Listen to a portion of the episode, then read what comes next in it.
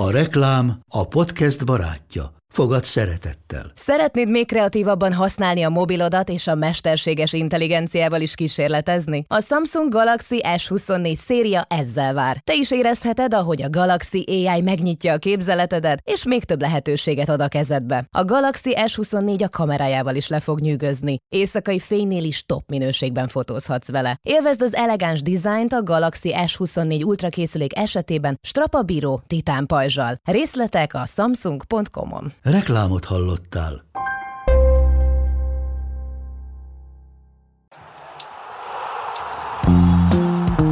Ez a teljes terjedelem. Magyarország első futballpodcastja Baumstark Tiborral és Bognár Domával.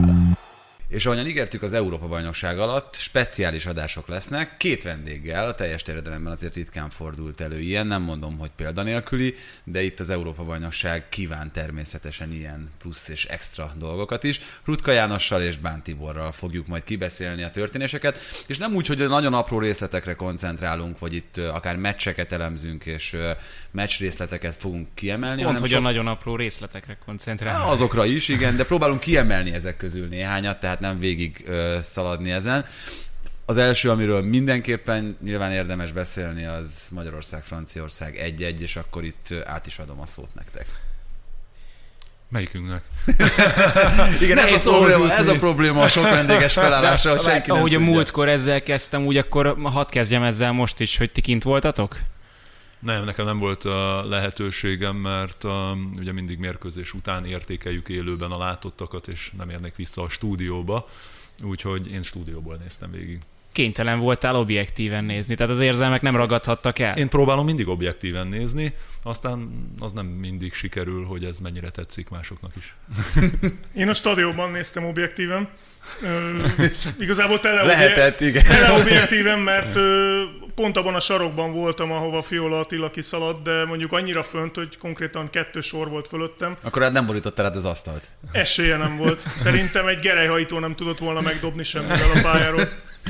Igen, de egyébként te akkor mind a kettő mérkőzésen kint voltál, ez azért, azért nem is olyan nagyon nagy dolog számomra, mert mind a kettőn találkoztunk. Nem újdonság, inkább így mondom. De Most igen, meg, meglepődve bemondani. de, igen, ez a színészi játékom. Na de hát én most gondolkoztam ezen, és mit, miközben elmondott te a válaszodat, majd én is megfogalmazom a sajátomat, hogy mi volt a különbség, vagy, vagy mondhatod a hasonlóságokat is, mert nyilván azért egy 0-3 meg egy 1 között önmagában van különbség, de itt hangulatában, érzésében mi volt az, amit másként éreztél? Hangulatában szerintem nyilván csak a legvégén volt különbség, ugye a, a franciák ellen jött a kat- katarzis, a portugálok ellen pedig nem, de, de igazából a, a mérkőzés közbeni hangulat az, az szerintem teljesen ugyanolyan volt. Nyilván a franciák ellen az adott egy pluszt, hogy vezettünk viszonylag sokáig, a portugálok ellen meg az, hogy ez volt az első meccs, tehát mindenkinek az első ilyen meccs élménye a puskásban, amikor tényleg egy, egy EB csoportmeccsen, nem is akármilyen ellenfél ellen. Úgyhogy döbbenetes volt. Számomra az volt nagy különbség, hogy ugye mondtam, hogy a franciákat ö, teleobjektíven néztem, a portugál meccsen viszont a tizedik sorban ültem nagyjából a félpályánál, tehát konkrétan hallottam, hogy mit beszélnek egymással a játékosok a pályán, és nagyon jó volt figyelni testközelből a gesztusokat, nem csak a magyarok, hanem a portugálok gesztusait is. És az volt a benyomásom, hogy a portugálok nagyon-nagyon nehezen pörögtek föl, és szerintem indokolatlanul túl biztosították a játékukat ezzel a két védekező középpályással. Ők láthatóan nem a magyar meccsre készültek. A, a Mint ahogy a franciák sem. mint ahogy a franciák sem. A franciáknak nekem a hozzáállása egy kicsit fura volt, én nem, nem éreztem úgy, hogy nem azt, hogy nem akarják megnyerni a meccset, hanem úgy voltak vele, hogy úgyis megnyerik ezt a meccset, akármit csinálnak, és, és amikor meg már baj volt, akkor nem igazán tudtak úgy felpörögni. Ö, Tehát igazából a nagy helyzeteik azok még 0-0-nál voltak az első fél időben, amikor úgy voltak vele, hogy jó, hát úgyis lesznek majd rések a védelmen, majd jól kihasználjuk 2-0 fél idő, köszönjük szépen. Aztán nem így történt, és, és látható volt, hogy nem tudnak mit kezdeni ezzel a helyzettel a második félidőben. Tehát letáboroztak a 16-os előtt, de, de semmiféle kreativitás meg ötlet nem volt a játékukban. Mielőtt itt ti is elmondjátok, nekem elmondom, hogy mi volt a nagyon nagy különbség a két mérkőzés között. Mind a kettőnél egyébként majdnem pontosan ugyanott ültem. Ez a tábor fölötti szektor ott a szögletzászlónál. Nekem a szünet. Tehát az az, az élmény, amikor közvetlenül a, félidő végén, a szünet előtt gólt szerez a csapat, és, és utána az a hangulat, ami a lelátón, ott a kerengőben, a WC-ben, mindenhol uralkodott, az valami egészen félelmetes volt, az nekem, nekem életemnek az egyik legnagyobb ilyen szurkolói élménye. És ez kitartott, tehát amikor visszajött a, a csapat, és aztán utána, bár ugye ott azért az első 10 perc, a második fél időben akár alakulhatott volna rosszabbul is, de, de kitartott az egész, egész mérkőzés végéig. A katarzis. Amúgy a, a hangod is igen. egész jó, most a múltkor rosszabb volt. Igen, hát már megedződött. Ugyanúgy, mint a, ahogy beszéltünk korábban, hogy mindig az első meccs a necces. Most már jöhetne még, még nyolc. Én, én, azon, én azon mosolyogtam, talán Tibi, te e, mesélted, hogy volt egy kedves ismerősöd, aki kiment sörért a 45. Eh, percben a gól előtt, úgyhogy neki megmaradt a kerengőből visszamaradt hangulat, mert a gólt azt nem sikerült látni, az egyetlen gólt, ami talán 40 év alatt lehetősége lett volna ilyen volumenű csapat ellen e, látni. Úgyhogy, de hát ez nem csak a helyszínről, szerintem ez a tévéképernyői elől is szurkolói zónákból mindenhonnan egy fantasztikus élmény volt, és persze ilyenkor az embert elviszi egy picit ennek az egésznek a, a hangulata. Azért, ha szakmailag nézzük, mindkét mérkőzésen első félidőben volt három-négy hatalmas nagy helyzete az ellenfeleinknek, és valóban ez a könnyebb hozzáállás ez azt eredményezte, hogy ezek sorra kimaradtak, és a franciák ellen ez meg is bosszulta magát. Én inkább azt látom, nem tudom, ti ezt hogy szemlétek, hogy ezek a nagy csapatok az ilyen mérkőzéseken úgy vannak, hogy hát taktikailag, mert minden, hogy kicsit engedjük el ezt az egészet, úgy is van egy-két olyan játékosunk, aki majd eldönti a mérkőzéseket. Ugye azt veszük, a portugálok 2016-ban sem nyertek csak egy mérkőzést a 90 perc alatt, úgy, úgy lettek Európa bajnokok, és valahogy ezt éreztem most is, hogy ja, majd mindig jön egy Ronaldo, majd úgyis lesz egy-két helyzetünk, abból mi úgyis szerzünk gólt, a többi meg majd adja magát.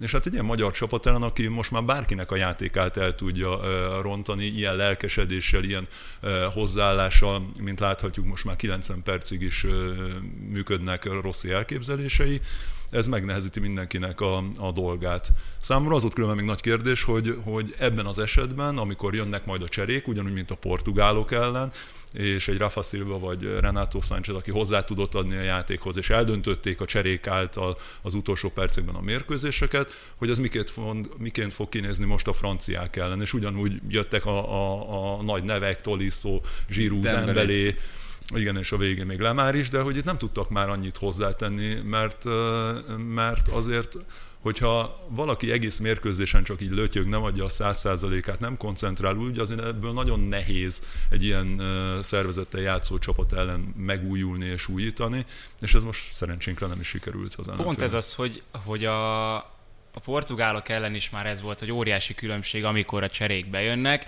de a portugálok ellen még talán valamire számítottunk. Még ott volt a levegő, hogy első meccs ott a portugálokat sokkal inkább tréfálhatjuk meg, mint a franciákat. És nekem is ez volt az érzésem, különösen akkor, amikor kijöttek a kezdő csapatok, és Marosi Gerivel azt beszéltük, hogy talán majd a franciák forgatnak, és a magyaroknál is lesznek cserék, hogy jobban bírjuk ugye a, a sorozatterhelést. Mikor megláttam, hogy Bappé Benzema Griezmann elől, akkor megnéztem, hogy milyen italok vannak a, az itallapon, és elengedtem ezt a meccset még jobban, mint előtte. De nem ez volt, és azért furcsa ez, mert talán, amit sokszor felhoznak ilyen esetben, hogy kicsit motiválatlanok azok a játékosok, azok a világsztárok, akik, akiket sorban egymás után bedobsz a kezdőbe. Nem lett volna okosabb Desamtól, hogyha most próbál meg egy inkább felforgatott kezdőt a pályára küldeni. És pont ez volt az, amit éreztem, hogyha esetleg Lemár vagy Dembelé kezd, vagy, vagy bárki azok közül, aki csereként jött föl, akkor lehet, hogy ez, ez máshogy alakul. Igen, ebben biztos, hogy benne volt. Ez még egy dolog szerintem, ami például egy sztárnak biztos, hogy nem esett jól, az a már itt emlegetett három órás kezdés, az azzal járó hőség. Nyilvánvalóan ez ilyenkor plusz motivációt kell, hogy jelentsen, mármint, hogy plusz motiváció szükséges ahhoz, hogy ilyen időjárási körülmények közepette is valaki azt a csúcs teljesítményt adja le, amit egyébként várnak tőle. És hát ez nekem, és nem tudom, Tibi, neked is ez volt az érzésed a helyszínen, ez volt az, ami nagyon fájt szerintem a franciáknak. Nem véletlen, hogy Deschamps is ezt emelte ki talán elsőként a meccs utáni nyilatkozatában, hogy nagy meleg, kicsit magyarázkodásnak hangzik persze, meg mindenkinek nagy meleg volt, csak pont ilyenkor segíthet az a plusz pszichés többlet, az a, az a motiváció, meg az az energia, amit a szurkolóktól kapnak a játékosok, ami a franciáknak nem volt meg. Abszolút azt láttam rajtuk, hogy nem elég élesek, és nyilván nem fizikailag vannak problémáik, mert ezek tényleg olyan iszonyatos gladiátorok, hogy nem tudnak fizikailag elfáradni. Pogba nem lett gyengébb. Nem, nem feltétlenül, de, de az látszik, hogy az egész EB-nek egyébként szerintem ez az egyik komoly tanulsága, tapasztalata, hogy az igazán top ligában kizsigerelt játékosok, akik a legélesebb és legtöbb meccset játszották, fejben iszonyatosan fáradtak. Tehát nem jönnek azok a gyors döntések, azok a váratlan megoldások, hanem csak a tutit. A francia meccs szerintem a második fél, tipikusan olyan volt, hogy egy kézilabda meccs. Fölálltak a 16-osunk környékére, és körbe-körbe passzolgattak, de senkinek nem jutott eszébe semmi. Nem volt egy elmozgás, mindig egyel tovább rúgták a labdát, jöttek a beadások, azokat meg azért egy kivételével sikerült elhárítani, és ugye ami gólt is kaptunk, az se volt egy kidolgozott akció, tehát Loris hátsó rúgta a labdát, és pont úgy pattant legalább háromszor, hogy ez nekünk az nem elég volt jó jó. kirúgás volt.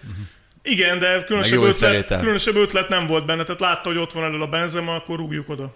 Na jó, de azon kívül volt hat olyan helyzet, amiből, ha ősznék akarunk, bármelyikből lehetett volna Persze, gól. de, de nem olyan helyzetek voltak ezek, hogy egy-egy váratlan megoldás, tehát Mbappé ott próbált biciklizgetni a szélen, de, de szerintem nála ez mondjuk egy átlagos munkanapnak tűnt. Hanem egyszerűen nem, nem voltak semmiféle váratlan megoldás, nem Kanté tudtak volt a húzni. legkreatívabb támadásban. Hát ő, tőle, tőle ezt megszoktuk, hát ő egy isten, hát ez nem kérdés. Igen, hogy egy nagyon jellemző hasonlattal éljek, ez olyan, Rudi, nem, hogy igazából csak akkor teker fel dobogókőre az ember, hogyha kell motivál, csak úgy magától nem. Igen, hogyha az ember előre elhatározza a célt, hogy mit kell teljesíteni, akkor nyilván sokkal könnyebben sikerül Még is a azt legnagyobb elérni, is. de amikor ott menet közben kell váltani, és, és új célokat kitűzni maga elé, pláne 40 fokban, az úgy már egy picit nehezebben működőképes. Na és akkor tudom, hogy ezt szeretitek a legkevésbé, de mégis egy kicsit beszélni kell arról, hogy Tippeljünk? nem is, hogy tippelni, de mit várunk ettől. Itt azt mondtuk, hogy a portugálok elleni mérkőzés is rengeteget vett ki fizikailag a magyar játékosokból. Azért ugyanez volt az érzés a végén, mint a franciák elleni mérkőzésen is, tehát nem azokon a nyírásokon vették a levegőt, ami megszokott. Nem csak. nem csak, de minden, tehát hogy az összes bőrpórus segített abban, hogy, hogy még oxigénhez juttassa magyar játékosok szervezetét. Ehhez képest most jön egy utazás München, nem hazai közönség előtt, kisebb közönség előtt, talán ezeknek is lehet némi szerepe, azért próbálom ezeket a szempontokat is behozni, mert itt nyilván rengeteg dolgot meg kell vizsgálni, nem beszélve a németek erejéről, meg, meg az ő keretüknek a minőségéről, ami egyébként itt befolyásolható, vagy befolyással lehet a mérkőzés végkimenetére.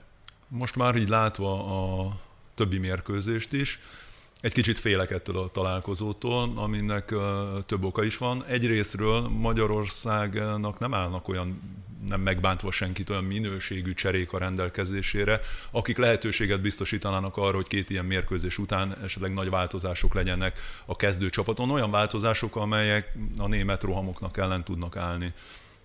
A franciáknak talán, ami még szembetűnő volt egy apró visszatekintés a, a mérkőzésre, hogy hogy annyira rosszul működött a, a letámadásuk, lehet ezt a nagy melegnek a számlájára írni, hogy abszolút nem helyezték, is volt, gyakorlatilag. abszolút nem helyez- helyezték nyomás alá a magyar védelmet, úgy többször előfordult a szokásos recept, Gulácsi kipasszolja, és teljesen nyugodtan el tudták kezdeni a magyarok a támadásokat építeni. Na most a németek ellen ilyen, ilyen nem lesz, ők mm, sokkal inkább labdabirtoklóak, sokkal inkább megpróbálják rányomni az akaratukat a, az ellenfelükre, és hát pont a portugálok ellen megmutatták, hogy ezt a, akár a legnagyobb csapatok ellen is nagy önbizalommal megteszik.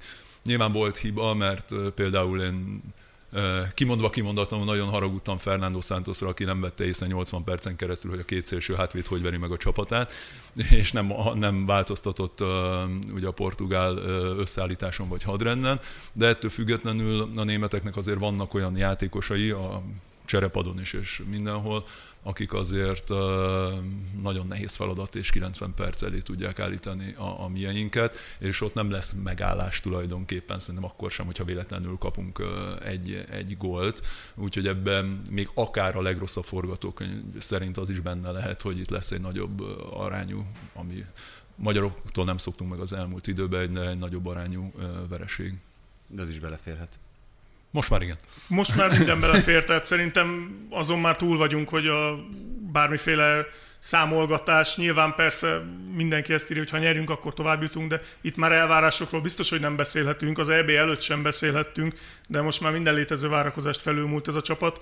A németektől én azért félek, mert németek. Tehát ők nem fogják könnyedén venni a magyar válogatottat, még akkor se vennék könnyedén, ha kétszer agyonvertek volna minket az első két körben. Ők nem franciák és nem portugálok, hogy jó, kimegyünk a pályára, rugdossuk egymáshoz a labdát, aztán előbb-utóbb nyerünk a portugálok ellen megmutatták, hogy milyen az, hogy ők igazán élesek. Hát meg nem tudom, eszetekbe jutott nekem, és kicsit úgy restellem magam miatt, nekem eszembe jutott egy egyszer-kétszer itt az elmúlt napokban, az elmúlt órákban a 7-1-es brazilok elleni győzelem, meg a Bayern München Barcelona kiütésen. Nem, nem, nem. Ez a 3-5-2, ez nem csak Budapesten, ez Münchenben is ugyanolyan 3-5-2 lesz, és ez ellen nem rúghetett senki. Nem tud úgy összeesni szerintem ez a válogatott. Meg a, meg a Barcelona ellen sem, ezt csak úgy halkan jegyzem meg. Ne, de azért mondom, hogy ezt el kéne hesegetni ezt a gondolatot, csak segítsetek benne. Igen, tehát legyen igazad Doma, de az, hogy 3-5-2, az egy ponton túl teljesen mindegy, ha iszonyatos minőség és fizikai különbség van minden egyes párharcot, ha összevetjük a játékosok között. Ezek a magyar játékosok nem játszanak úgy, hogy tíz nap alatt, vagy kilenc nap alatt három ilyen iszonyatos fizikai és szellemi igénybevételhez hozzá legyenek szokva. Vili Orbánon és Gulácsin kívül gyakorlatilag senki. Különben pont azt néztem, ismét visszakacsintva egy kicsit a francia meccsre, hogy mennyire elvisz valóban mindenkit az érzem, hogy például Fiola, akit mindenki éjjenez és, és dicsér ugye a teljesítménye okán, hogy 69%-os volt a passzpontosága, 11 pár harcot veszített, szóval ha megnézzük a statisztikai oldalakat, és összehasonlítjuk a két csapatnak a számait, óriási különbségek vannak még így is a döntetlen ellenére.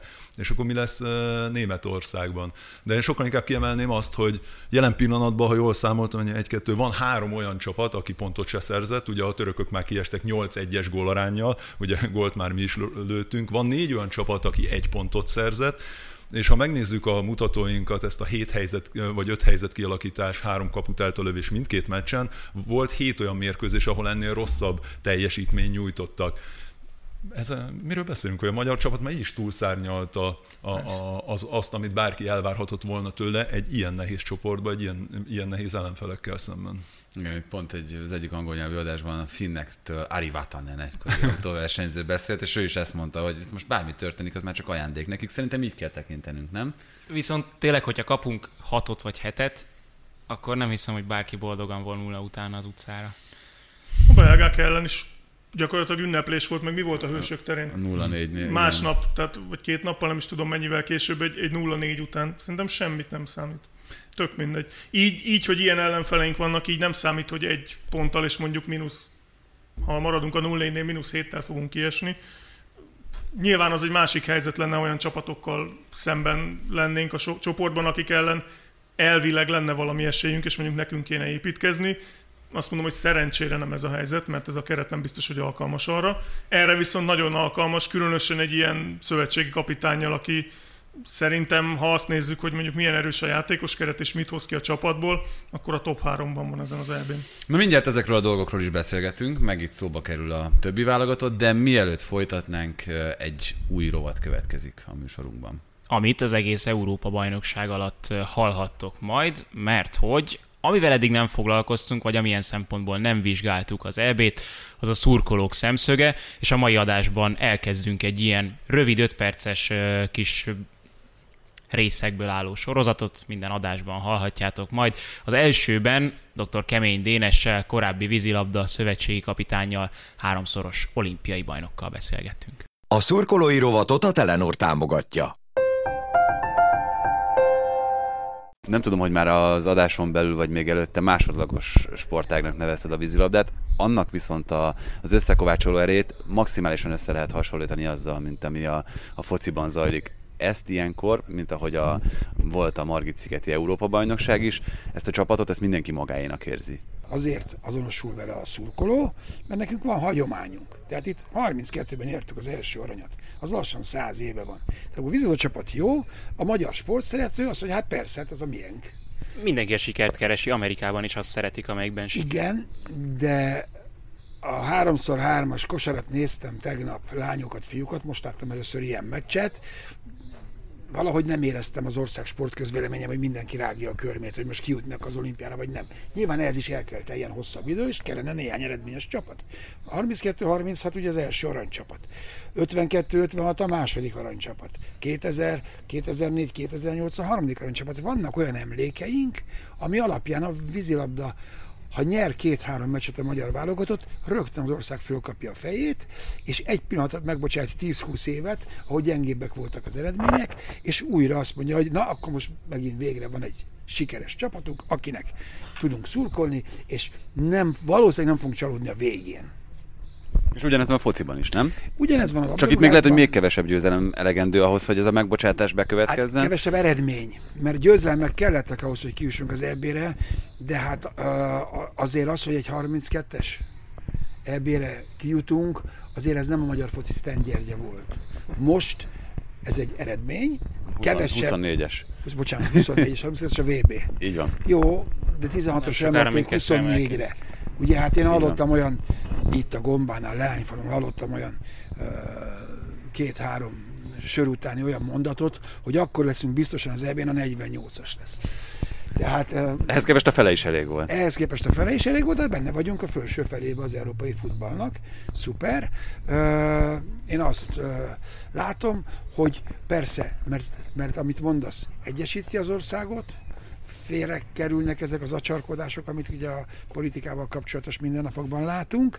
Lehet valaminek szurkolni egyformán, és örülünk, hogy lehet, akkor is, hogyha reálisan sport szempontból azt mondhatjuk, hogy nem a puskásék, de a flóriék, vagy a, a törőjék, vagy a détáriék is sokkal magasabb szintet tudtak, mint a mai csapat, mert azok 16-os világbajnokságokon voltak, mi pedig 24-es EB-nek örülünk, de nem számít, mert valaminek tudunk örülni.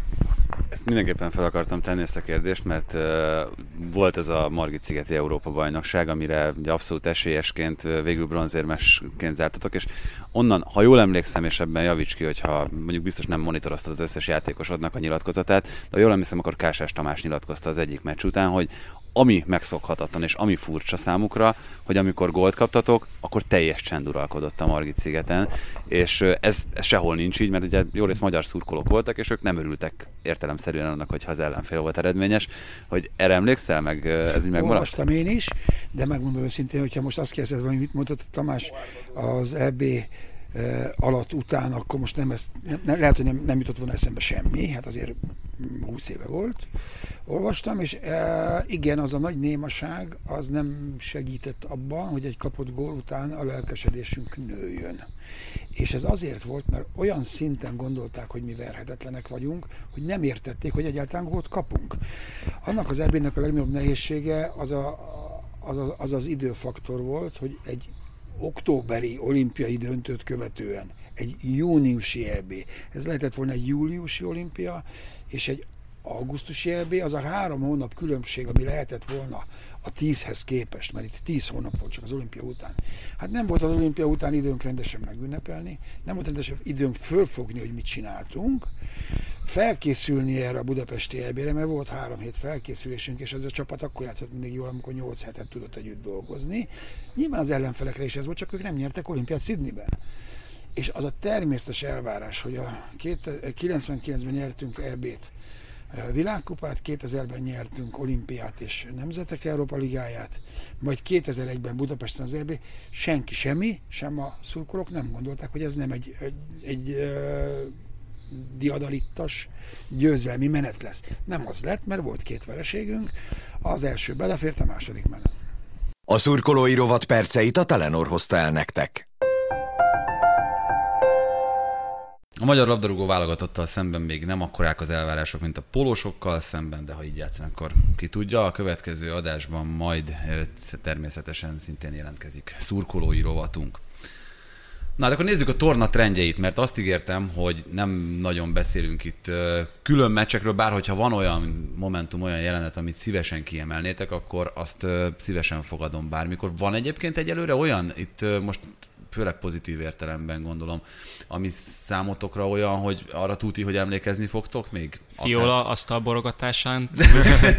nem, itt most tényleg a magyar, magyar válogatottat kivéve, mert ott természetesen rengeteg olyan jelenetet produkált a torna, ami felejthetetlen számunkra. Én mondok egyet, hát nyilván Siggója az olyan, amit, amit még valószínűleg az összes Európa bajnokságról készült összefoglalóba betesznek a következő száz évben is, de azért voltak itt egyéb olyan érdekességek, amik, amik miatt szerintem ez emlékezetes marad az az EB.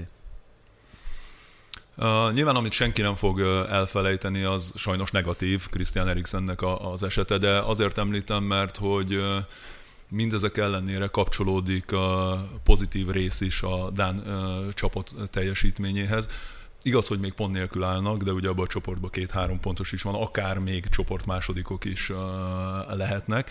És uh, maga az a tény, hogy uh, ugye ők ebben a csoportban, nem csak ők, az összes többi csapat azzal számolt, hogy na, a finneket megverjük, és akkor ezzel a három ponttal a zsákban egy pontot még gyűjtünk valahol, és akkor biztos további jutók vagyunk, akár a leg, legjobb, harmadikok, legjobb harmadik helyezettek között. És hogy ez nem sikerült nekik, nyilván így ezeket a pontokat máshol kell összegyűjteniük, most az utolsó fordulóban Oroszország ellen. Viszont az a tény, hiszen sokan azért a Dán csapatot meglepetés csapatként is apostrofálták a tornát megelőzően, hogy kialakítottak 45 helyzetet a két mérkőzés alatt, ilyen lelki állapotban, plusz volt 12 kaput eltaláló lövésük, ez azt jelenti, hogy támadásban Dánia nyújtotta eddig a legjobb mutatókat a torna alatt. Szóval minden esélye megvan, és szerintem mindenki hatványozott erővel is szurkol jelen pillanatban nekik, hogy Oroszország ellen akárki is harcolhatják a továbbjutást. Ez így van. Tibi, neked akad olyan, amit, amit azon fölül, vagy azokon túl, amiket eddig említettünk? Ennyire konkrét nem, nekem a legnagyobb pozitívum ennek az EB-nek tényleg az, hogy nézők előtt zajlanak a meccsek, és oké, okay, hogy Budapesten kívül nem telt ház előtt, de ilyenkor jön rá az ember, hogy mennyire más így meccset nézni, hogy vannak szurkolói reakciók, hogy lehet olyan vágóképeket mutatni, hogy nem tudom, idióta ruhában ugrálnak emberek, vagy éppen Ritkán látható pólós sapka a horvátoknál, tehát... Hogy... Igen, tehát hogy, hogy egyáltalán azt érzi az ember, hogy na ez az igazi foci, és, és ilyenkor érzi azt, hogy az elmúlt másfél év az, az, az mennyire más volt, és mennyire borzalmasan rossz volt. Igen, ez jutott eszembe, hogy alábecsültük a hazai pálya szerepét itt ezelőtt az Európa-bajnokság előtt, mert én bevallom, keveset gondolkoztam azon, hogy mondjuk mit jelenthet most itt nyilván a dánokat ebből sajnos ki kell venni ebből a képletből az ismert okok miatt. Rájuk egészen más pszichés hatások gyakoroltak hatást itt a torna alatt, de egy olasz válogatottnak látjuk, hogy mennyit jelentett az Olimpico pluszban, egy magyar válogatottnak a, a Puskás stadion, de még azt mondom, hogy, hogy jelenthetett volna akár Baku is a törököknek, ami most itt uh, nyilván nem jelentett, de hogy szerintem ennek a hatását nem mértük föl kellő módon a torna előtt. Például a berepülő sörös poharakat nem, nem láttuk előre.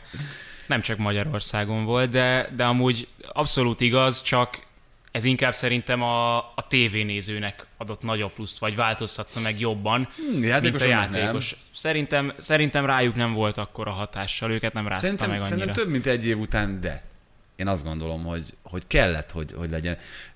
Én például, nekem ez most egy kis kedvenc témám, ez a rengeteg kihagyott 11-es is, hogy azért megtanultak úgy, úgy 11-est elvégezni az elmúlt években, hogy mindenfajta nézői nyomás, meg csöndben, hát azért az nézői nyomás nélkül és csöndben, tehát ez azért nagyon más szitu, nem? Rudi, azért gondolom, hogy nem tudom, rúgtál teljes csöndben 11-es életedben? Valaha? Én végig csöndben voltam. nem ordítoztál közben? Milyen játék? Annyi mindent érintettetek. Um, ugye a 11-esek terén azért itt számításban a rengeteg mérkőzés és a koncentráció is, amit Tibi is említett, hogy azért nagyon fáradtak már a, a játékosok, és nem feltétlen hozzák minden esetben a legjobb döntéseket.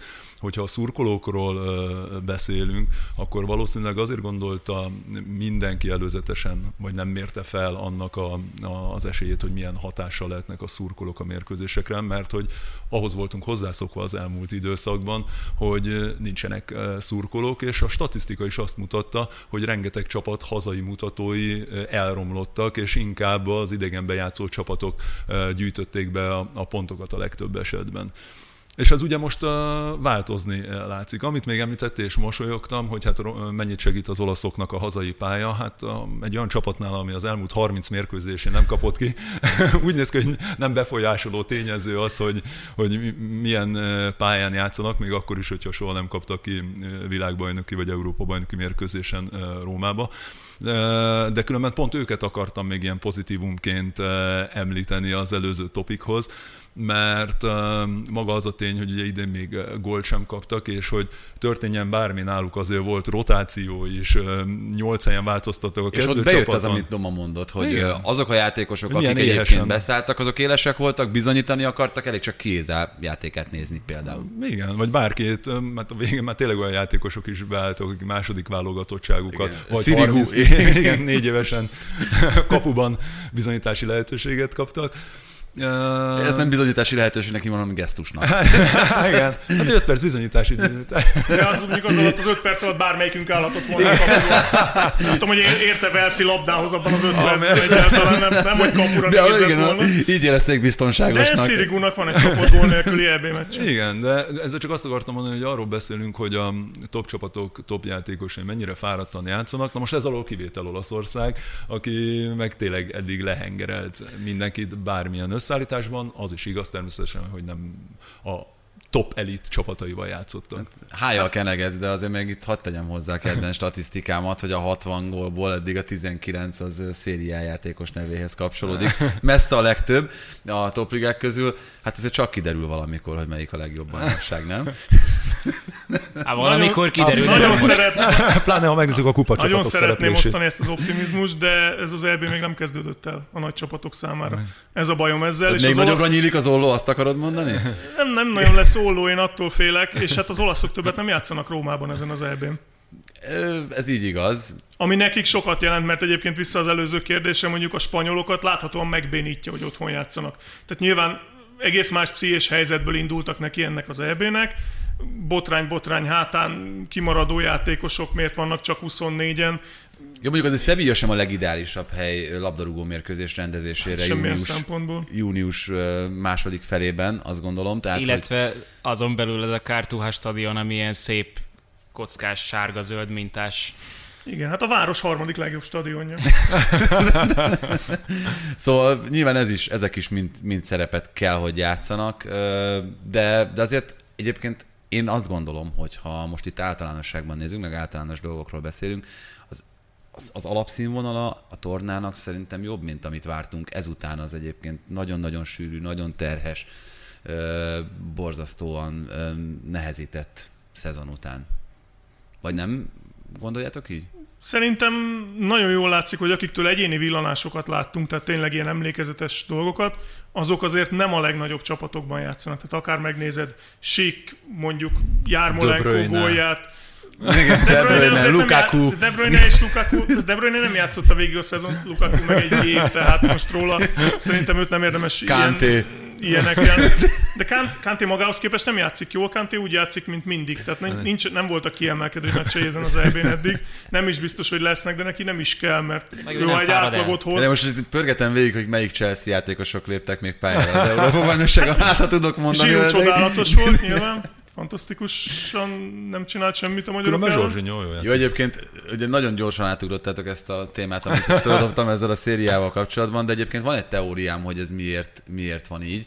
Uh, és például itt Gózensz esete, hogyha már itt kiemeltük meg azt, hogy az olasz válogatottban is a tegnapi meccsem három olyan játékos volt, aki mondjuk Bastoni már nem Atalanta játékos, mm. de, de toloj azzal, hogy be tudott férni ebbe a csapatba illetve Pessina középpályán, aki a gólt is szerezte. Szóval olyan játékosok, vagy olyan edzők keze alatt játszottak ezek a játékosok az elmúlt egy évben, mint például Conte keze alatt Lukaku, vagy mondjuk itt Gasperinit lehet még ilyen szempontból kiemelni, vagy Simone Inzagit, ugye itt például Immobile esetében, akik nagyon-nagyon jól megtalálták a helyüket ezeknek a futbalistáknak, és nem innen érdemes közelíteni egy kicsit a kérdést, hogy azoknak a játékosoknak fog kijönni a lépés majd itt akár a fontosabb mérkőzéseken, akik egyébként a szezonban a maguk posztján a maguk feladatát nagyon jól oldották meg, és nagyjából valami ugyanilyen feladattal bízzák meg a válogatottban őket. Pont ez a kulcskérdés szerintem, tehát hogy melyik poszton érzi jól magát egy játékos. Azért, hogyha egész évben nagyon jól érezte magát valahol, és onnan átkerül a válogatottba, de itt pont, pont például Lewandowski esetében szerintem ez az egyik probléma, hogy nagyon-nagyon más a feladata. Itt nem csak befejező csatárt kell játszani a lengyel válogatottban.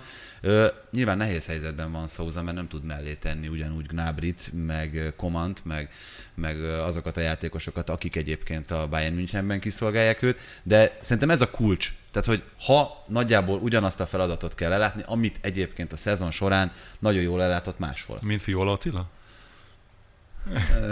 Megfogtál, de azt mondtuk, hogy a magyar válogatottról itt nem beszélünk. De tudod, mit jelent ez? Ez azt jelenti, hogy a, a szériában, ahol nem tudtak volt, aki tudott kiemelkedőt nyújtani, de mondjuk Európában nem tudtak kiemelkedőt nyújtani, a válogatott az fölhúzza ezeket a játékosokat. Nem, nem ezt tudom, jelenti? Nem, nem, nem Tehát nem, akkor ez nem pont, teljesen... az, pont az bizonyítja, hogy a szériá mégse olyan jó? Jó, ilyen hülyeség. Nem mondhatod, hogy mit szerettél volna kihozni ebből a témából hát nem ezt. előre. De semmiképpen nem ez, tehát ez egy nagyon rossz következtetés, amire itt, itt végül jutottunk. Viszont, hogyha itt az edzőket nézzük, Mancini dicsértük már, szerintem talán azért, hogyha most tök őszinték akarunk lenni, akkor Rossi nyugodtan nevezhető annak az edzőnek, aki a legtöbbet hozta ki a rendelkezésére álló keretből. Meg de, is. de akkor, hát így van, de akkor a citromdíjat e tekintetben Günes kapja? A törököktől szerintem mindenki többet várt az idei teljesítmény, nem a tavalyi, de az idei teljesítményük alapján. De hogy náluk is az volt a, az a probléma szerintem, hogy van egy nagyon erős mag, viszont ha utána kellene vészhelyzetben bárkit pályára küldeni, aki még tud egy icipicit segíteni, abban azért nem állnak annyira jól, ráadásul legfiatalabb, legrutintalabb kerettel érkeztek. Jó, de ezek, ezek a fiúk, ezek és... meghatározó klubok, meghatározó emberei. Tehát, hogy itt most, hogyha... Na jó, de azért Günösre sem mondható az, hogy nem egy rutinos edző, vagy nem teljesített volna már más színpadokon is. De akkor nem edzői hát, probléma volt ott? Hanem valami fajta mentális fék, vagy mi? Mert a törökök azért szerintem messze a legnagyobb lebőgői ennek az Európa-bajnokságnak. Én bevallom, hogy nagyon sokkal többet vártam tőlük. Most nem azt mondom, hogy torna győzelmet, de az semmiképpen nem, hogy, hogy egy hetes gól különbséggel, nulla ponttal úgy esnek ki, hogy, hogy, hogy tényleg minden meccsükön azt érezted, főleg egyébként szerintem ez a tegnapi Svájc elleni első félidő volt egészen méltatlan. Igen, de ha azt nézed, hogy szerintem a tegnapi mérkőzés egy ilyen adókapok volt, vagy nem is tudom, valami 40 valahány helyzet 42 volt. Igen, igen, és kaputelt a lövések terén is nagyon magas volt a, a, a szám. Szóval elővették a fegyvereket, és mindenki elkezdett össze-vissza lövöldözni, amiből a svájciak jöttek ki jobban. De ha megnézzük ezt a csoportot, nyilván az olaszok ellen senkinek nem volt esély, egy, a számok alapján sem, meg utólag ezt már nagy nyugalommal ki tudjuk jelenteni. És a másik három csapat közül az ilyen 50-50 százalék, ilyen kiki mérkőzésnek tűnt, és a Velsziek ugye voltak azok, akik mindenki, vagy róluk mindenki azt gondolta, hogy hát azért ők nincsenek olyan jó formában, vesztegettek is mérkőzéseket, meg minden, de hogy ők meg megmutatják, mint hogy 2016-ban is, hogy a tétmérkőzéseken azért össze tudják magukat szedni, és nem önmagukhoz képest tőlük sokkal többet kaptunk, mint bárki várt volna. Szóval persze így rosszul néz ki, hogy egy gólt szereztek csak nulla pont, de hogy ez benne volt ebbe a csoportban. De akkor pont ezt vezessük vissza szerintem arra a mentális kérdésre, ami, ami azért jellemezte szerintem a törököket.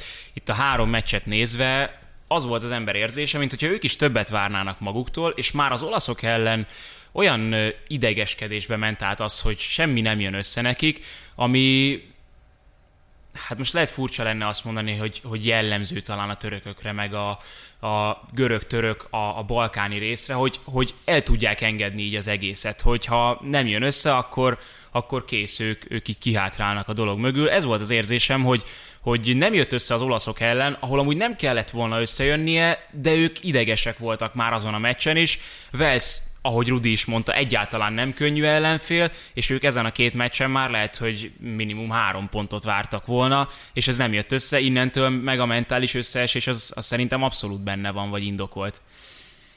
Igen, hogyha itt maradunk ennél a megközelítésnél, a szövetségi kapitányi oldalról vizsgáljuk, akkor ugyanebbe a kalapba, amiben itt az előbb Günest ilyen óvatosan belehelyeztük, hogy az ő nevét legalábbis, hogyha nem is őt magát. Belehelyezted? Bele, belehelyeztem, de hát azért nagyon nem tiltakoztatok ezzel ellen. Tiltakoztok, hogyha egy kicsit óvatosan oda lengetem a kalap fölé uh, Southgate nevét is? Nem feltétlenül. Én egy másik nevet lengetnék a kalap fölé, egy olyan csapatedzőjét, amelyik simán lehet, hogy elődöntőt fog játszani ezen az EB-n, és ez a holland válogatott, amelyik szerintem borzalmasan játszik. Attól függetlenül, hogy két győzelme van. Taktikailag egészen katasztrófa, amit Frank de Boer művel ebben a csapattal. Csak van egy olyan szerencséjük, hogy simán lehet, hogy úgy fognak járni, mint három éve az angolok a VB-n, hogy úgy mennek el a legjobb négyig, hogy nem találkoznak komoly ellenféllel. Tehát a csoportban nem, a nyolcad döntőben egy harmadik helyezettet fognak kapni, ha van egy kis szerencsék, akkor nem a mi csoportunkból, és a negyed döntőben is egy csoport második fog szembe jönni, ahol bőven elég lesz ez, hogy majd Memphis Depay megoldja, meg Wijnaldum négy helyet fut, és egyszerre védekező és támadó középpályás, a védőknek pedig folyamatosan létszám hátrányban kell majd játszaniuk, de megoldják, mert De Frey, egyszerűen megoldja, de szerintem ez a holland válogatott, ez taktikailag egy katasztrófa. Ezért is örülök, hogy te jöttél, Tibi, mert én még képtelen vagyok feldolgozni ezt, hogy ki kivel fog játszani. tegnap, tegnap tényleg őszintén este leültem, amikor vége volt a meccseknek, és elkezdtem itt számolgatni meg, hogy akkor most melyik csoportban ki van, de tudtam, hogy ha te jössz, akkor, akkor tisztul a kép. Igen, erre fényderül meg tisztul a kép. Egyébként ugyanez a helyzet a, itt az olaszokkal kapcsolatban is azzal, hogy vagy az ukrán, vagy az osztrák válogatott lehet az ellenfél. Kettőnél már föl tudom dolgozni azért a, a dolgokat.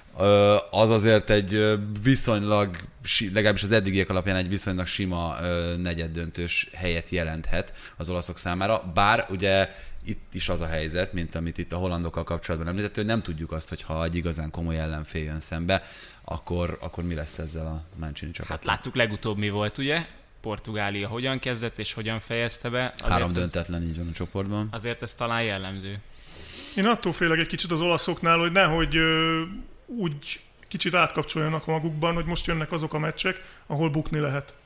Tehát tök mindegy, lehet, hogy Ausztriával vagy Ukrajnával fognak játszani, sőt az egyikkel biztos, de ez az a meccs, ahol ha kikapsz, akkor vége van. Eddig nem voltak ilyen helyzetben ezek a játékosok az elmúlt 30 meccsükön gyakorlatilag, tehát 2016 óta nem volt ilyen meccse az olasz válogatottnak, aminek ekkora tétje volt, és azért láttunk már olyan, olyan olasz csapatot, ami ettől begörcsölt. Nyilván az elvárások hatalmasak Olaszországban, ott a sajtó már gyakorlatilag a nyakukba akasztotta az aranyérmet, kapott gól nélkül, ezer perc óta fantasztikus játék, csak én ettől féltem őket, hogy ezeknek a játékosoknak a többsége, tehát mondjuk Bonucci-t, Kiellinit, és mondjuk Zsorzsinyót leszámítva nem igen volt még ilyen helyzetben. Hát az a sajtó, amelyik mondjuk olyan 2010-es évek közepétől folyamatosan ütötte, vágta ezt Hogyne? a válogatottat. Mert ugye volt ez a VB-re nem kijutás, előtte azért néhány olyan leszereplés, ami ami nem tette boldoggá az olasz népet, úgyhogy a közhangulat borzasztóan ellene fordult még egyébként ennek a kiváló sorozatnak ellen, ellenére is. Itt a másik nagy talány a tornán az mindenképpen Spanyolország, több mint hatos várható gólt produkálva, 6,1, hogyha jól tudom, a kettő meccsnek az összesített, erre rugott egy gólt Spanyolország, és hát labdabirtoklást és egyéb tekint, tekintetben nézve ezt a spanyol csapatot meggyőző viszonylag ez a Luis Enrique csapat, és mondhatjuk, hogy tényleg csak a vége, csak a gól hiányzik, de hát azért most nincsen túl sok lehetőség arra, hogy bizonyítsák, hogy ők az ennél magasabb szintet képviselnek. Pont ilyen magyaros ellenfelekkel találkoztak, tehát Svédország és Lengyelország sem a... Na majd Szlovákia. pont, pont ez a félelem, hogy Szlovákia ellen még inkább, amit az olaszokról mondtál, Tibi, hogy, hogy begörcsölnek ezek a játékosok. És itt most már azért nyilván indokolt is a görcs kettő egy pontos mérkőzés után, kettő olyan egy pontos meccs után, amit ők is úgy érezhetik, amikor lejöttek a Perez, meg kellett volna nyernünk. Azért nem feltétlenül érzem indokoltnak a görcsöt, mert Portugália ugyanígy állt 2016-ban. Jó, de ők úgy léptek pályára, hogy, hogy tudták, hogy az X elég. Most ők is úgy fognak pályára lépni? A spanyolok? Igen, utolsó. Hogy ne lenne elég? Így van. Három pont? Egyáltalán hát nem vannak, biztos, nem, még egyáltalán nem biztos, hogy három x tovább lehet menni. Tibire nézek ilyen. Hát már most, igen, tehát azért jó eséllyel, jó eséllyel lesz legalább három-négy pontos harmadik. És akkor már onnantól kezdve Igen, és csak nullás, egy kell... nullás gól különbsége három ponttal szerintem nem lehet biztos abban, hogy tovább mész. Hát egyáltalán nem. És a spanyolokkal szerintem egyébként az a baj, hogy pont ellentétes közhangulatból indultak neki ennek az EB-nek, mint az olaszok. Tehát iszonyatos negatív légkör lengi körül ezt az egész válogatottat, kezdve a helyszíncserétől, Luis Enrique döntéseig, ugye amit már mondtam, hogy ugye Ramoszt kihagyta, eleve 24 játékost hozott el, amire szerintem egyszerűen nincs magyarázat, hogy ha 26-ot lehet, akkor miért nincs 26 futballista Spanyolországban?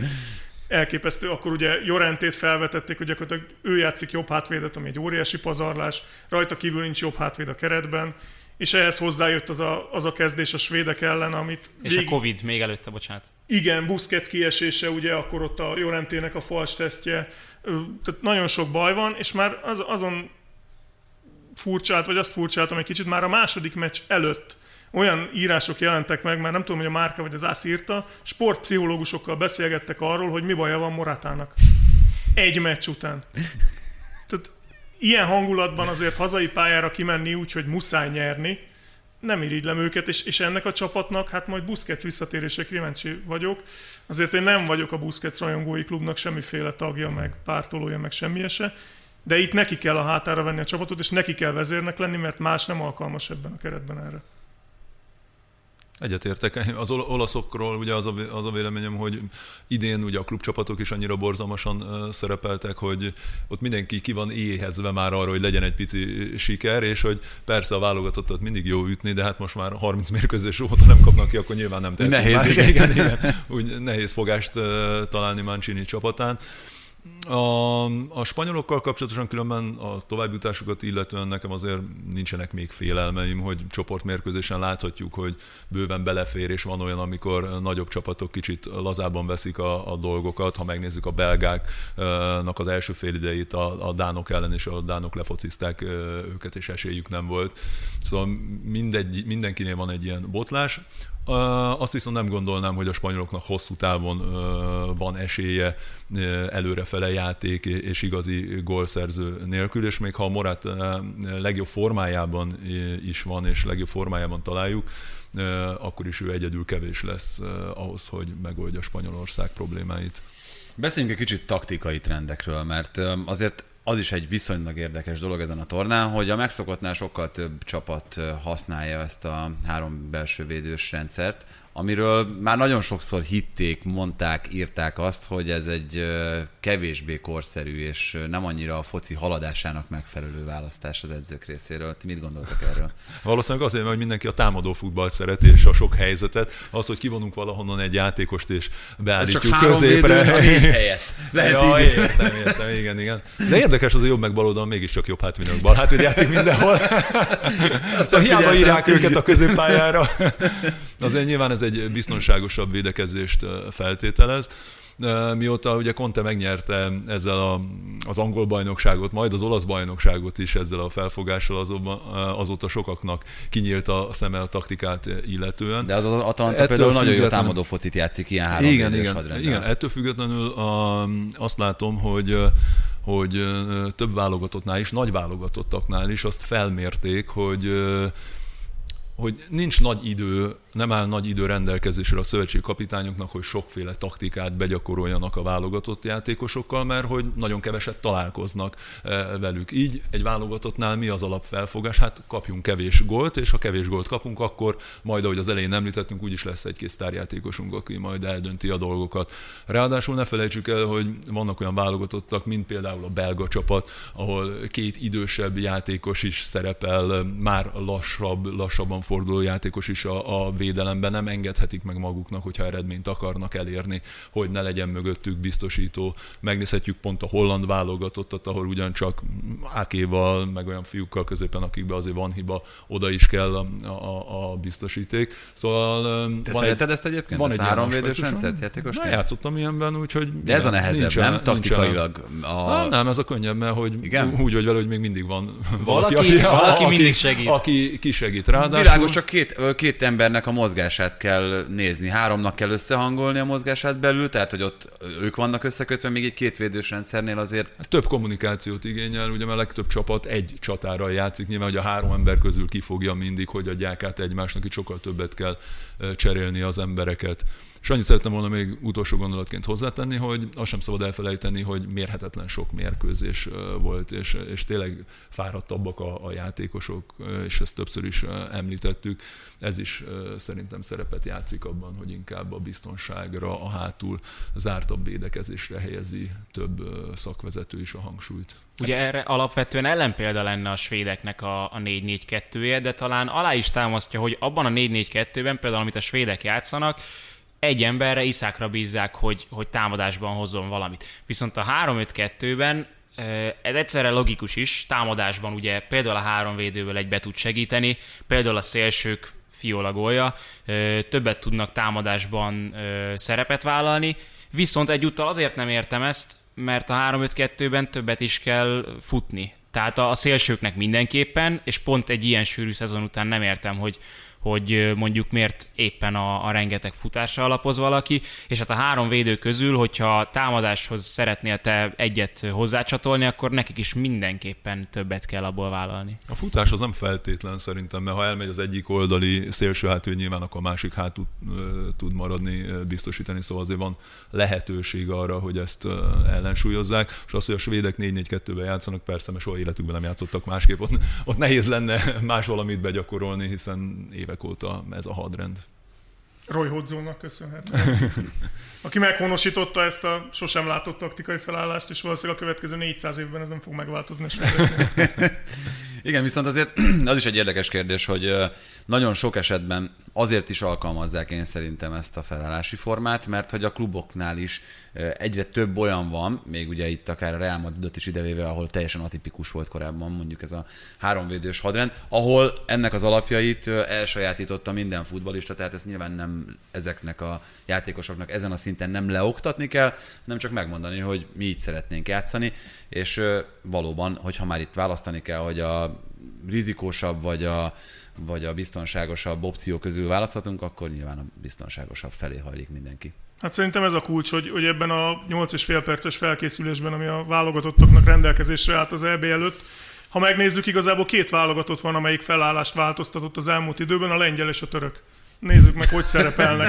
Tehát tényleg Paulo Souza megérkezett, és feltalálta a spanyol viaszt, amit hát láthatunk, hogy Lewandowski elől küzd szegényként, mint malaca égen, és mögötte 40 méterrel a többiek szurkolnak neki, nagyjából így foglalható össze a lengyelek játéka. Jó, nyilván ez hozzájön, hogy Milik és Piontek kiesett, tehát igazából Svederski, meg Frankowski, meg ilyenek jönnek be, akik hát azért a nem ugyanazon.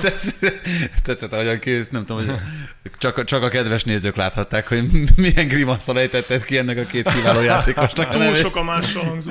Szóval szerintem ez a, ez a lényeg, amit mondtál, Tibi, hogy, hogy itt már nem tanulunk új dolgokat. Ami, ami a legjobban megy, ami be van égve a játékosba, amit az elején is mondtam, futni tudnak, tehát fizikai fáradtságról szerintem nem beszélhetünk ezeknél a gladiátoroknál, szellemileg viszont iszonyatosan fáradtak, és ehhez az kell, hogy nekik ne kelljen gondolkodni.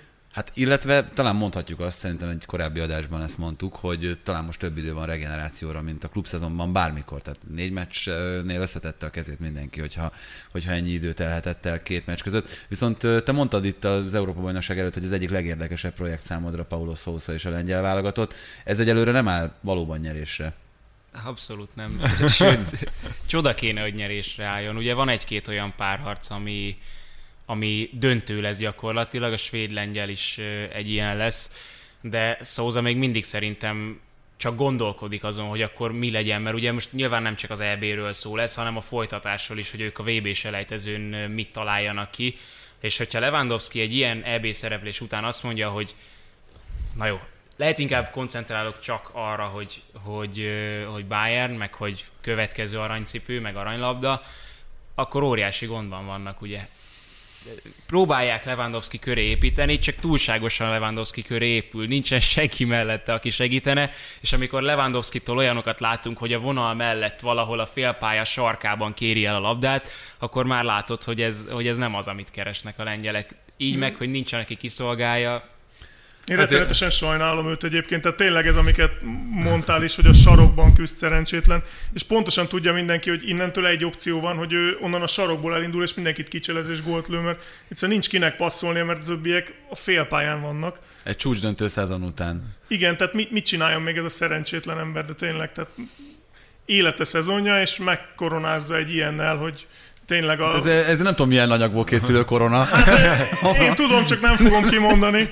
Tehát, hogy ö, szegénykém tényleg most a belét kiküzdi még a helyet, hogy egy kicsit feltöltődhetne, és akkor hazamegy, nem tudom, egy ponttal, és nyilván esélye nincs arra, Azt a hogy spanyolok elér. ellen szerezték. Tehát, hogy Igen. ez, De ezért szemet szúró, nem, hogy Marco Rossi meg mennyit hozzátesz a csapatnának a teljesítményéhez, amíg van egy-két szakvezető, nyilván aki nem feltétlen hozza a legjobb megoldásokat, döntéseket.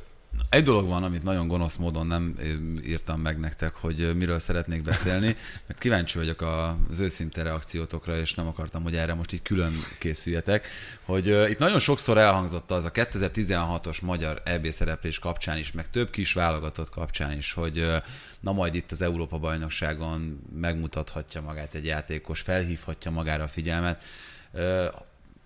Kicsit utána gondolva a kérdésnek, hadd tegyem már föl nektek azt, hogy az Instat és a Wisecout korában szükség van-e arra, hogy valaki a legmagasabb szinten pályára lépjen és ott megmutassa magát, amikor a szerb másodosztály mérkőzéseiről az összes fejelését mit tudom én, Gorán Krikicsnek ö, meg tudja nézni az a játékos ügynök, az az edző, az a szakmai igazgató, aki esetleg profilra valamilyen futbalistát keres. Tehát valóban létezik még ilyen, hogy hú, de ügyes ez a Dumfries, úgyhogy akkor most, most érte fogunk ajánlatot tenni?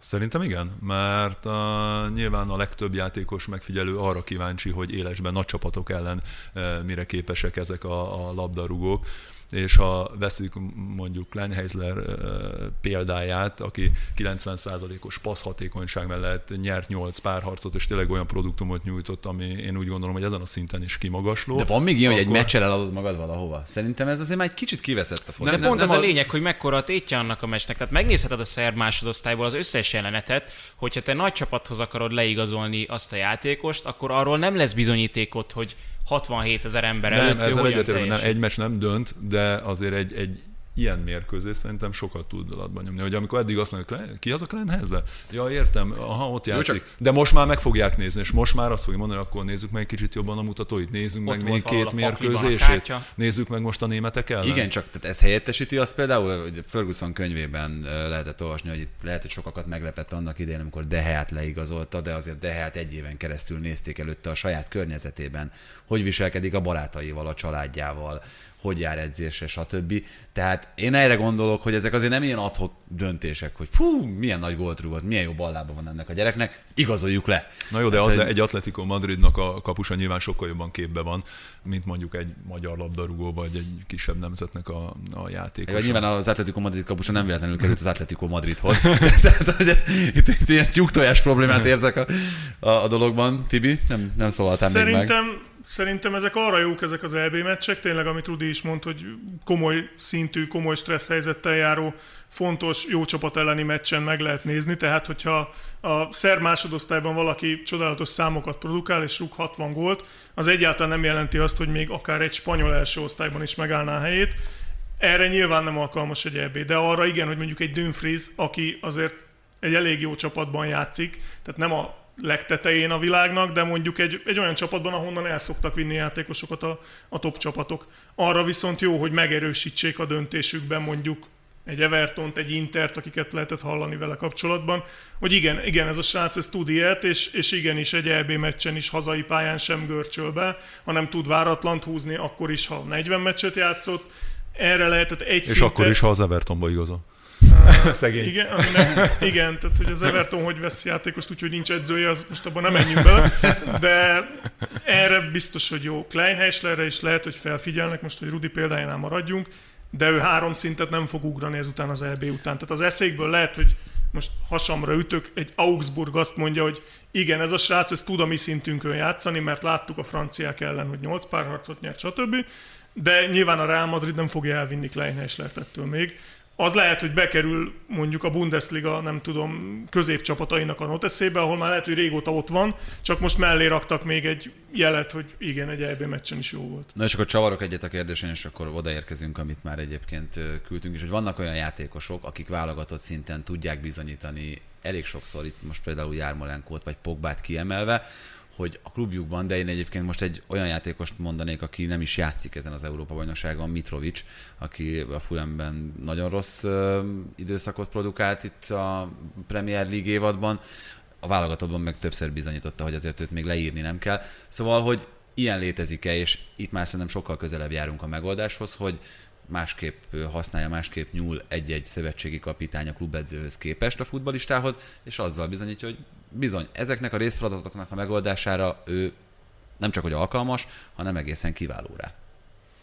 Pont te mondtad előbb a példát Lewandowski-val kapcsolatosan. Nyilván teljesen más egy olyan csapatba játszani, ahol 80%-ában a mérkőzésnek végig támadsz, és ott van mögötted egy Müller, aki évek óta a legtöbb gólpaszt adja, ott van egy Zani, egy Gnabry, egy Koman, bárki, aki ki tud szolgálni, és megdöntöd Gerd Müllernek a rekordját, vagy elmész egy olyan csapatba játszani, ahhoz amiben inkább védekeznek, és neked is ugye be kell segíteni hátra. Említhetnénk különben Szalai esetét is, nyilván nem összehasonlítva a Lewandowski mutatóival, de neki is az, hogy 95 percen keresztül a saját tér felén kell embertől embertől emberig futni és párharcokat nyerni, esélye nincs arra, hogy megközelítse az ellenfél 16-osát, ez nyilván egy teljesen más felfogást és, és hozzáállást igényel ahhoz, hogy, hogy te jó számokat produkáljál. Szóval azért nagyon nagy különbség tud lenni, mondjuk Pogbát, ha pont megnézzük, ellenünk mondjuk szerintem egyáltalán nem játszott jól, sőt, de, de ez, lehet a, ez lehet a különbség, hogy teljesen más a feladat, teljesen más egy válogatottnak a, a megítélése, az elhelyezkedése a világ futballjában, és ez adhatja a különbségeket. De például arra jó lehet egyébként, most Szalait említettem, nekem Salai Roland jutott eszembe, aki azért a Freiburgban egészen más szerepkörben futballozik, és bizony a komolyabb Bundesliga csapatok, a Freiburgnál is komolyabbak, mondjuk azt mondhatják, hogy igen, a Freiburgban láttuk, hogy azért nagyon jó szezonja volt, de meg tudja oldani azt is, hogyha egészen más szerepkörben, mert megvan a játék intelligenciája, megvan a lendülete, Szerintem ő például egy nagy nyertese lehet ennek az elvének magyar szempontból. Tudod, ki jutott meg eszembe, bocsánat, nekem mondjuk Fan Anholtnak a szerepe, aki ugye a Crystal palace védekezik egész évben tulajdonképpen. És, és Már pont, amikor nem Mitchell játszik a helyén. igen, igen, igen. És itt meg azért meg tudja mutatni, hogy, hogy igen, azért van benne támadó potenciál is, hogy tudja segíteni a támadásokat. Vejnádön szerepe ebben még például igen. szerintem kiemelendő, aki igen, abszolút. ugye abszolút egy ilyen fegyelmezett középpályás játszott viszonylag kötött szerepkörrel a Liverpoolban, most pedig itt azért gyakorlatilag karmesterként viselkedik a holland válogatottban, és látszik, hogy nem és is rosszul neki a szerep. Igen. Igen, ő valószínűleg azért hajt, hogy a Barcelona vezetői még jobban verjék a fejüket a falban. Na, erről sikerült lemaradnunk. Nem akarom belét szúrni a tüskét, de pont ezt mondtam. Tehát, hogyha egy, ha egy játékos... Már ezzel a mondattal Nem beszéltétek meg előre, hogy mik lesznek a témák? Így izgalmas. Ha egy játékos játszik egy gyenge klubcsapatban, és mondjuk ott kiemelkedik. Na mindegy, próbáld Már innen már nem jössz ki belőle jó szerintem. De ha ezek után egy olasz nevet mondasz, abból verekedés lesz szerintem. Könnyen lehet. Már most gondolatmenetben. Köz, közelebb ültem. Na, valaki még akar ehhez egy jobb végszót ehhez a műsorhoz, vagy, vagy lezárhatom, mit mondtok? Lezárhatom. Na hát akkor nagyon szépen köszönjük, látjátok, hogy egy új helyszínről jelentkeztünk ma, ami lehetővé tette azt, hogy négyen is tudjunk beszélgetni itt az Európa-bajnoki torna alatt. Ezen a héten, hogyha minden a terveink szerint alakul, ezt nektek is a figyelmetekbe ajánlom, még további két műsorral is jelentkezünk, úgyhogy azokat is érdemes lesz majd egészen biztosan meghallgatni, illetve következő hétfőn megint egy ilyen kibeszélő adással, megint két vendéggel fogjuk elmondani azt, hogy mi mit láttunk eddig érdekesnek a most zajló Európa-bajnokságról. A mostani meghallgatást köszönjük, iratkozzatok fel minden lehetséges felületen a műsorainkra, legyen szó akár a Spotify-ról, a Google Podcastról, az iTunes-ról, vagy netán a YouTube-ról, úgyhogy várunk és számítunk a figyelmetekre a következőkben is. Sziasztok!